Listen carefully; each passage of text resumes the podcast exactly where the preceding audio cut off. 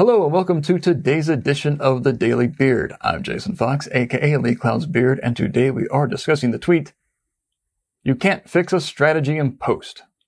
How many of you even know what that means? Or the phrase that it is referring to? It's referring to the phrase, we can fix it in post which refers to the post-production process when you shoot a TV commercial or some sort of filmed advertisement, whether it is on the tickety talk, the YouTube, or the whatnot, and the where now, or whatever is going on in 2094 when some of you are finally watching this.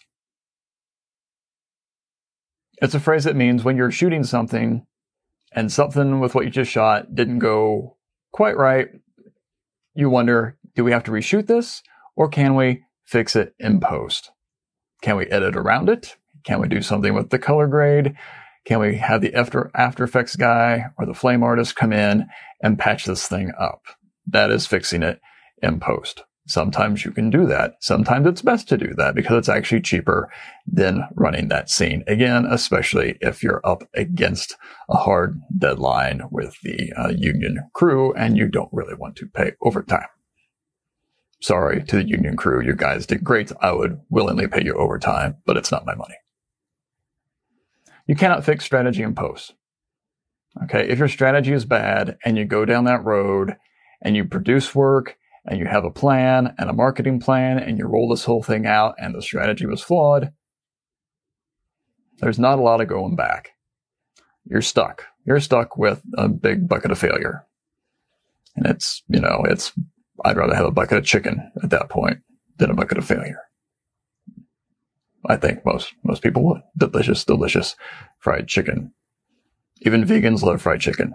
That's not true. It should be true. Deep down, I think they know they really do love the chicken, but I digress down this delicious fried chicken based route. I'm sorry. It's getting close to lunch as I'm recording this. But you can't fix it in post. That's why your strategy needs to be very well thought out.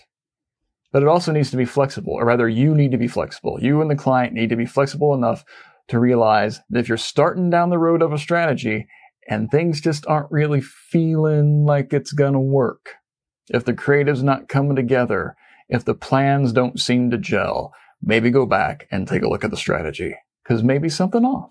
Maybe nothing is off and you're just having a hard time solving some issues. But be willing to do that. Be willing to do that hard work. And then you won't have to worry about fixing it in post because you can't anyway. I'm Jason Fox. I'm going to go try and fix this in post. Wish me luck and have a good one.